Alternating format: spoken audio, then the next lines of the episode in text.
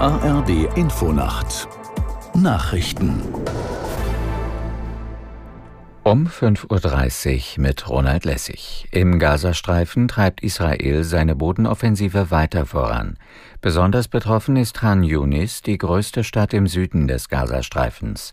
Aus der Nachrichtenredaktion Diane Batani. Unterstützt wird die Offensive aus der Luft.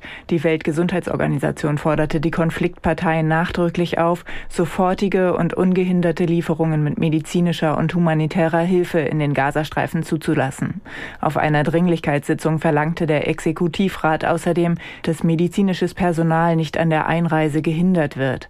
WHO-Generaldirektor Tedros sagte, das Gesundheitssystem des Gazastreifens breche zusammen. Tedros forderte erneut einen Waffenstillstand. Die Spitzen der Ampelkoalition haben sich offenbar noch nicht auf eine Lösung für die Haushaltskrise geeinigt. Kanzler Scholz, Vizekanzler Habeck und Finanzminister Lindner haben ihr Treffen am späten Abend unterbrochen und noch einmal vertagt. Aus der Nachrichtenredaktion Simone Kienzle. Die Gespräche sollen nach übereinstimmenden Medienangaben heute weitergehen.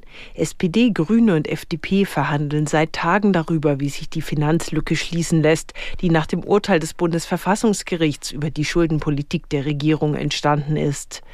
Die SPD hat sich auf ihrem Bundesparteitag am Wochenende dafür ausgesprochen, auch für 2024 eine Notlage zu erklären und die Schuldenbremse wieder auszusetzen. Sie lehnt ebenso wie die Grünen Kürzungen bei den Sozialausgaben Ausgaben ab, die von der FDP vorgeschlagen wurden.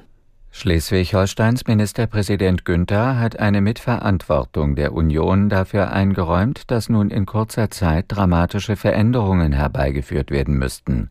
Sie habe in den Jahren vor der Ampel auch nicht alles auf den Weg gebracht, was erforderlich gewesen wäre, sagte der CDU-Politiker der Süddeutschen Zeitung. Er sprach von einer herausfordernden Stimmung und nannte als einen Grund dafür auch eine Erklärungsarmut von Kanzler Scholz. Die Ampel vermittle nicht das Gefühl, dass sie die Krisen gut managen könne.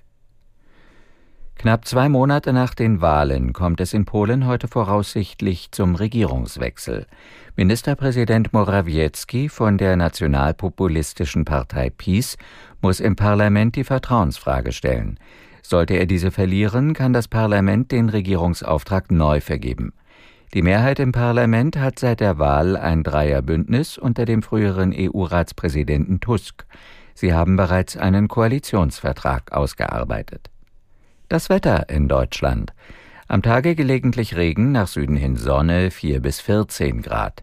Morgen von Südwesten her Schauer, im Nordosten trocken, 3 bis 13 Grad.